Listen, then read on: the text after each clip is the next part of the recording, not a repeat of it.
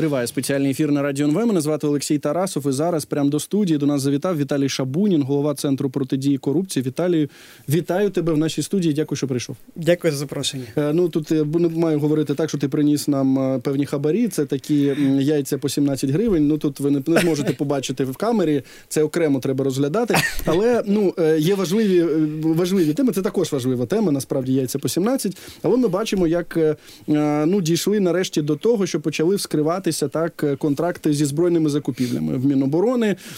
Розуміємо, що все засекречено, тому що наш ворог не має знати, що і скільки ми купуємо. З іншого боку, це величезна прірва для корупційних ризиків. Ну і от е, е, перша така справа так йдеться про е, господи, цей львівський арсенал. Там є багато ще різних е, контрагентів в європейських країнах Олександра Лієва. Про що говорить ця справа? Ем, для мене це хороший ця справа і ще кілька речей поговоримо. Про них як буде мати час. Е, Говорить про те, що нове керівництво Міноборони починає не просто будувати правильні процеси закупівель і збройних, і незбройних, а й робить ще не менш важливу історію, починає вскривати оцей корумпований менеджмент, який переживав вже багато міністрів, щоб зламати цей корумпований deep state всередині своєї Міноборони. І це прям дуже класний сигнал. Чи це перемога? Точно ні, але це прям хороший крок до неї. Перше, чи була інформація про конкретно цю схему? Була. Півроку тому, в серпні, мені здається, Українська Правда описала схему. А, Потім схему добивали журналісти громадського, навіть брали інтерв'ю в одного з фігурантів. І цензурнет про це писав. Ну тобто мається на увазі, це була така ну, якби спільна справа. коротше Я кажучи. до чого так. Я до того веду, що поки було старе керівництво Міноборони, навіть коли схему вже сковернули, нуль результатів. Перше, друге, про те, чи знав ворог про е, наші збройні закупівлі. Я думаю, що суспільство не знало, а ворог добре знав. Нагадаю, що рівно рік тому назад громадська організація, наша стаття колег Яніни Соколової, е, Валентини Самар, зеркало тижня.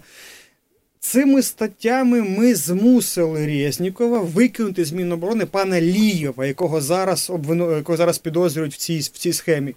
За що ми змусили Лієва викинути? Лієв на камери виправдовував окупантський референдум, так званий в Криму.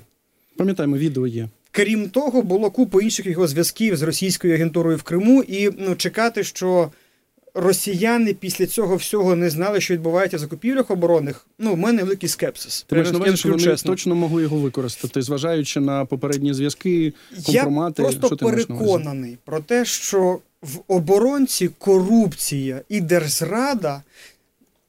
Ідуть поруч не просто як фігуральні, знаєте, порівняння. Це одне й те саме. Бо кожен раз, коли ми бачимо якусь більш-менш значиму угрупування, як Ліївську, наприклад, в закупках, завжди є російський слід. Ну тут прям він візуально на відео. Тому а, в мене питання, правда, інколи до правоохоронних служб і до правоохоронців, до спецслужб. Ну, друзі, ну якщо журналісти і громадські організації це відео бачили, то де всі ви були весь цей час? Ми тоді сказали, що питання не просто в тому, що він Лія виправдовує е, е, е, так званий референдум. Ну, ось очевидно дивні закупівлі. Потім про ці очевидно дивні закупівлі написали журналісти з контрактами. Знов нуль реакції. З хорошого, нове керівництво Міноборони, частина керівництва. Про це можемо окремо проговорити.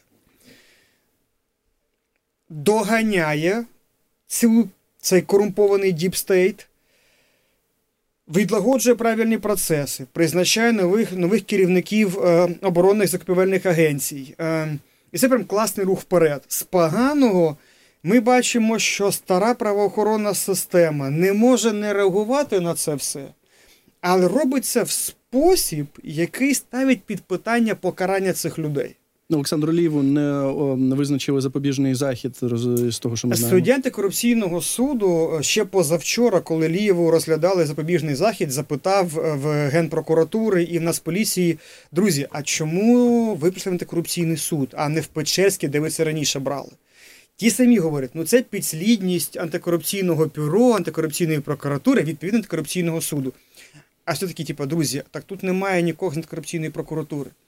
Чому підозрюваним підозрі вручав не той прокурор? Чому ОГП не антикорупційний прокурор? Тобто ви ж це все бачили. В підсумку він не просто відмовив в запобіжному, він відмовив в клопотанні прокурора в повній мірі. І ми чекаємо зараз пояснення, бо ем, Генпрокуратура не могла не знати КПК, там все очевидно написано. І зараз виглядає так, що давайте припустимо хороший варіант. От Їм хотілося піару, і вони не розуміли наслідків. І саме через це не включили в процес на ну, очевидно необхідному етапі антикорупційну прокуратуру. Або найгірший варіант, вони свідомо доганяють Ліва і Накхура так, щоб в суді справа розвалилася. Мотивацію не знаю, але підсумок такий: вони підрізали справу на початку. І ми до генпрокурора Костіна, пане генпрокуроре, а як ви покараєте своїх прокурорів? Ну, бо це ваша помилка, ваших прокурорів. Якими якими можуть бути наслідки от того, що от зараз дійсно ліву не обрали запобіжний захід? Того, ну от я, як давай так, як можуть розвалювати цю справу? От як це може відбуватися далі? Ем, я просто нагадаю, що йдеться про контракт в 37 мільйонів євро. Це мало бути постачання мін. І ну, по-перше, це все просто про армію, так про можливість наших захисників е, знищувати окупантів. Давайте так про, про шкоду окремо. Зараз е, є два варіанти розвитку подій юридично в цій історії. Ідеальний для нас. Е, ми побачимо повний текст рішення судді 5 липня, і зараз буде ще одне рішення по Накхуру. А це нагадаю не бувший керівник департаменту як Лієви, а діючий керівник департаменту Міноборони. І це теж тема окремої розмови. Чому він до сих пір діючий керівник, вже після підозри навіть. Менше з тим, тобто варіант хороший. Е, Суддя каже: дивіться, ну, підозру вручав не той прокурор. Тобто всі докази зібрані нормально, ну там не спідслідність була інша, не розібралися, але не той прокурор. Тому просто передайте справу в антикорупційну прокуратуру, переголосіть підозру і рухаємося далі. Хороший сценарій, бо він е, не є проблемним для законності зібраних доказів. Поганий сценарій, це говорить, друзі, ну ви від самого початку, ви, ви, ОГП, Генпрокуратура, розуміли, що не ваша підслідність. Ви не залучили відповідні правоохоронні органи. Відповідно, органи зібрані не не тим, ну, докази зібрані не тим органом, всі докази в нуль. І все розслідування спочатку. Я сподіваюся, я щиро хочу вірити, що суддя прийме адекватне рішення і просто пере, підозру перевручимо, не поховавши всю справу. Будемо бачити. 5 липня побачимо. Ага, лютого, перепрошую, 5 лютого. 5 лютого. Так. Так-так-так. Слухай, ну от е, дійсно, наші... Причому, пауза, я, я, що, суддя визнав підозру обґрунтованою. Суддя прямо після засідання в залі на камері сказав. Підозра обґрунтована, доказів достатньо. Зараз просто питання оцій історії з підслідністю. Добре, ми ти згадав так, е, що от була така велика стаття наших колег з української правди спецмародери. Вона називалася Роман Романюк. Uh-huh. Здається, автором був її там, може, з колегами в авторстві, суавторстві писав. І там йшлося про те, от скільки вже є судових позовів а, від Міноборони uh-huh. до спецекспортерів. От у мене навіть виписано там декілька прикладів. Там, от, наприклад, є такий прогрес, і там контракт 2,6 мільярда гривень. Укрспецекспорт. То ну тоді я ж кажу, що от я користуюся тими даними, які е, тоді саме з цієї статті були зазначені. Укрспецекспорт 1,9 мільярдів гривень. І ми розуміємо, що це точно не кінець, там їх ще більше. А чи взагалі є хоча б розуміння про те, про яку суму йдеться? Просто це, мабуть. Е, компанії, давай так їх uh-huh. визначати, які отримали 100% чи там 90% передоплату uh-huh. і нічого не поставили за це. Чи ми знаємо про ті суми? Тверда цифра. Щоправда, вона на літо минулого року, коли був при керівництві Міноборони пан Резніков. Ми її оплюдили, взявши інформацію в Міністерстві фінансів офіційно 33 мільярди простроченої дебіторки. Це коли гроші пішли, була передоплата, а жодного товару в рамках угоди і його продовж... її продовження не було. 33 мільярди. Я вам просто для розуміння, як це багато. Оцей контракт, про який, по якому зараз е, отримав підозру Лієв і Накхур, е, діючий керівник департаменту Міноборони, мова йде про е, мільярд 300 мільйонів. Для розуміння, це 100 тисяч мінометних пострілів, які не отримала армія. Я вибачте, мій, мій цинізм. Я щиро бажаю Накхуру Ілієву опинитися в піхотному бою без підтримки мінометів. Бо міномети для піхоти це основний засіб збереження життя. Це найголовніше. І от з мінометними пострілами в армії страшний дефіцит. Хто в кого ну там в ТРО хтось служить або в піхотних підрозділів, запитайте в своїх рідних ступінь необхідності. Мільярд 300 мільйонів 100 тисяч пострілів. Це, ну, я, ну, це збережені життя, ну просто сотень, якщо не тисяч людей. 33 мільярди загальної дебіторської заборгованості. Зараз Міноборони, нова команда намагається через суди хоча б гроші повернути. Друзі, дасть Бог повернути гроші вдасть, і в них там є якісь результати. Але ми втратили час. 100 тисяч мінометних пострілів як не було, так і не є. А час на війні це життя. І тут у мене одна питання, правда, до Міністерства оборони. Ми сьогодні його вперше публічно задали команді Міністерства оборони. Бо оце розслідування, оці вручені підозри, це величезною мірою результат роботи міністра і профільного зама Дмитра Клімінкова. Цей за час пан Накхур, який отримав підозру, який був частиною схеми, який точно знав, що пострілів не буде. Я можу пояснити, чому він це точно знав. Є діючим керівником департамента підпорядкованим іншому заступнику е, Івану Гаврилюку. Гаврилюку, Гаврилову, Гаврилюку, Гаврилюку, точно. Гаврилюку, я перепрошую. Не взаємодіяв просто ніколи з цим замом. І до сих пір накур діючий керівник департаменту. Тому що ми в ЦПК Гаврилюку пояснювали всі хвости його. А, Як ти це пояснюєш? Ну, дивись, е, є все-таки хороша репутація так у нового керівництва Міноборони. Непогано, так. Да? Є зміни, які ми бачимо. Є призначення, от е, є агенція стилових закупівель, є агенція оборонних закупівель. Якщо залишиться часто про це також поговоримо. Думаю, поговоримо. Е, але ну так, Томас Накхур залишається керівником департаменту військово-технічної політики. Не встигають. Е, є не знаю, якісь лобісти. Є ті, хто кажуть, ця людина без цієї людини нічого не буде рухатися вперед, як ти розумієш, ці внутрішні процеси. Це класне питання. В, в мене були би, можливо, ну, питання з цього приводу до міністра, якби не серія кроків на ліквідацію, на, на системну ліквідацію корупції в збройних закупівлях. Не тільки оця історія, а й призначення керівниці збройної збройної агенції, що ще важливіше. Тобто, у мене на питання до міністра, у мене нема питань до е, зами по закупках, тому що вони фактично були тими, хто допомагав слідству все це зробити.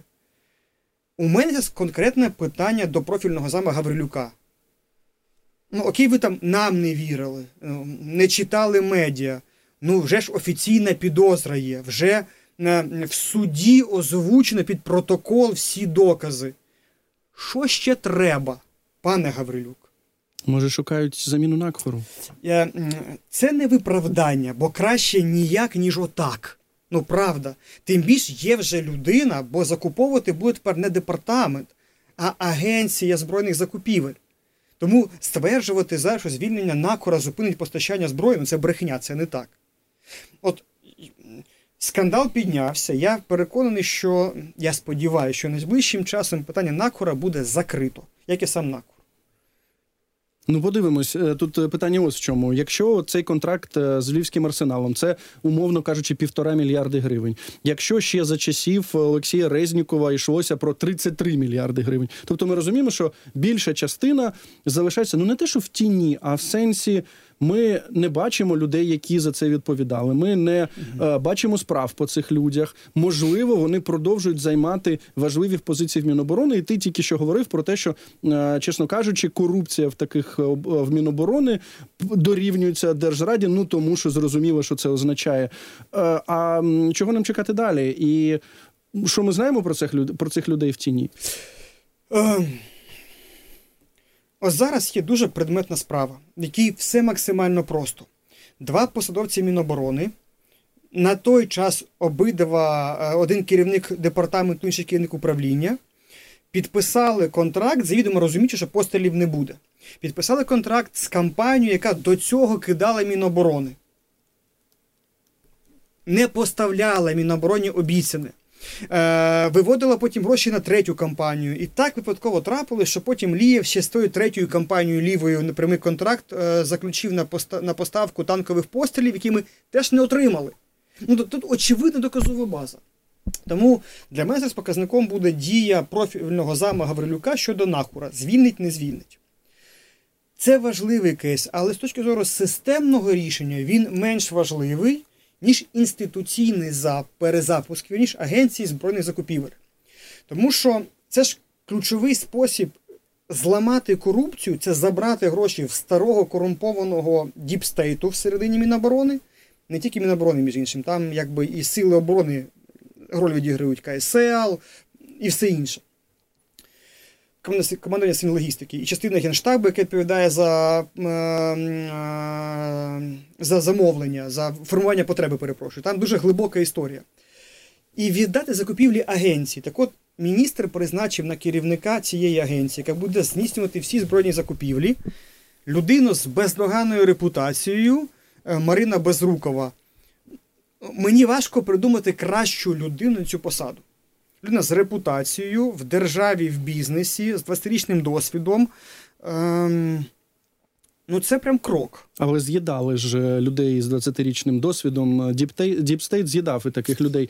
Що тобі дає оптимізм е, саме щодо е, пані Марини Безрукової? Дві речі: перша політична воля міністра, який призначив її, не дивлячись на шалений спротив цього корумпованого deep state у. І в мене питання до кількох державних інституцій. Друзі, у вас з Лієвим проблем не було. Який доступ до таємниці мав? От у вас з ним проблем не було. Нащо ви отут пхали е, палки в колеса? Ну ми ж зафіксували всіх діячів цієї історії. Тобто, перше, міністр, незважаючи на, тиск deep state у, призначив. Друге, професійність самої пані Марини. Вона показала в Укренерго, де поставила закупівлі нормально, що вона вміє з deep state ом боротися. Е, ну, Її репутація серед експертів і журналістів і міжнародників. Тобто, оці три фактори дають мені е, право на обережний оптимізм побачимо. Окей, а от що стане що стане показником того, що справи змінюються, зважаючи на те, на те, що все-таки ну е, контракти все одно закриті, ну не може бути там громадської ради, так яка там слідкує. Чи може бути? От скажи про громадської це. не може, наглядова мусить бути. Бо обидві агенції і державний оператор тилу, ті, хто купляють не зброю, їжа, спорядження, одяг, е, паливо. І агенція з оборонних закупівель, ту, яку пані Марина Безрукова, вони передбачають ці дві агенції наявність наглядових рад, які в найближчі місяці мають бути сформовані. От імена людей в цих наглядових радах буде чистим показником. Вони для захисту нормального менеджменту і для боротьби з корупцією, чи навпаки для покривання корупції і тиску на менеджмент. Чекаємо. Но сам факт призначення там Жумеділева, а там безрукової, безрукової це прям хороші показники. Ну, от буквально годину тому Жумаділов був у нас в ефірі. Розповідав про те, що там за два місяці вони підписали контрактів на 8,1 мільярди гривень. Сказав про те, що зараз кожна кожна гривня mm-hmm. на чверть більш ефективна. Ну тобто 25%, які могли або розпилюватися, або ну просто неефективно використовуватися. Але добре, от е, ми говоримо про збройні закупівлі. Ми говоримо про е, те, яким чином е, змінюється міністерство оборони. Ти сказав про те, що може є механізм за тим, як слідкувати, як закуповують зброю, не повідомляючи дані, ну щоб наш ворог не знав цього. Але тут таке питання. Ми чуємо, є така думка контроверсійна, що можливо, знаєш, потрібна амністія для тих, хто от е, на перших місяцях щось таке закуповував, робив це неефективно, тому що був оцей такий аврал, ніхто не готувався до великої війни.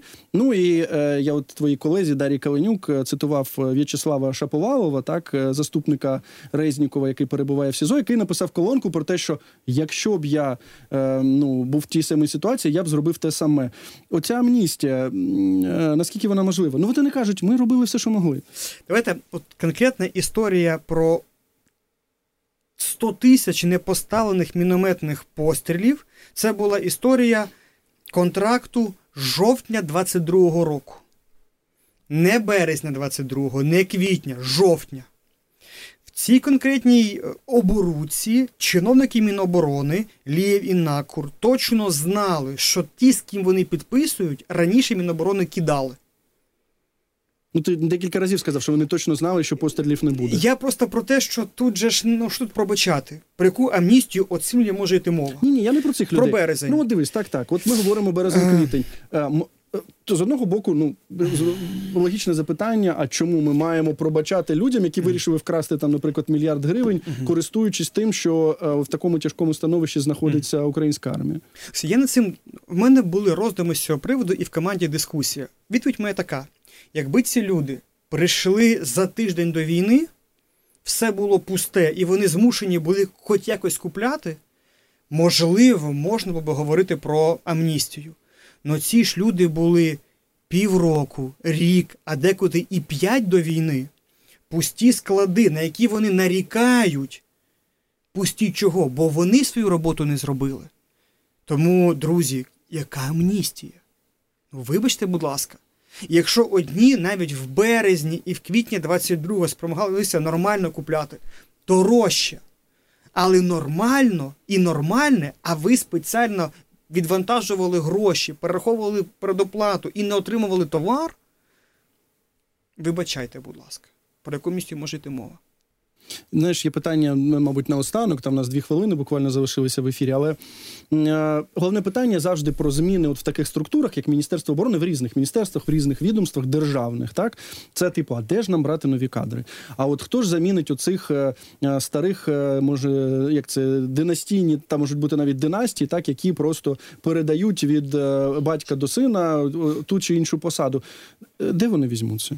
Друзі, е- в перші дні війни в армії мобілізувалися топи українського бізнесу. Я про себе поіменно знаю. Аналітики Великої П'ятірки, е- купа достойних сильних людей. Вони вже в армії, часто реально в піхотних підрозділах без мінометних пострілів. Є, от, правда, є з кого брати. От правда, є з кого вибирати зараз. І це не питання хочу, не хочу. Він в тебе в армії служить. Наказ, сюди, работай. Згідно відповідно. Вистачає зараз достойних людей в армії. Ні, я розумію, про що ти. Я просто згадав е, той е, офрек був тоді, що Олексія Резнікова, Міністерство оборони, де в нього, звичайно, запитували ну, Мгм. після яєць по 17, після того, як була оприлюднена ця інформація, що ж робити, чому Мгм. ж немає ну, якби замінити. І от пан Резніков казав: та нема людей. От ви мені підкажіть. От я запитую, ну зараз все. В нас є Арсен Жумаділов, є вже якби запустився. правда? Ну, щось знайшлося. Може, треба було ну якось по-іншому шукати. Ну, знаєш, типу, як в Гуглі, різні, різні варіанти пошуку. Добре, добре. Слухай, ну тут нас вже, на жаль, не залишилося часу для іншого запитання, бо тоді маємо тебе переривати. Будемо.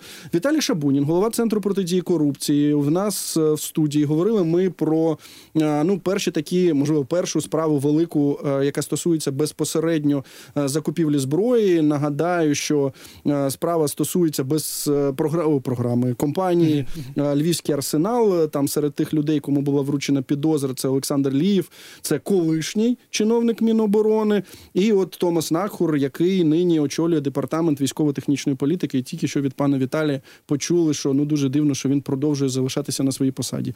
Будемо слідкувати за цією справою. Дуже дякую тобі. Далі у нас новини. Після новин мої колеги продовжать цей ефір.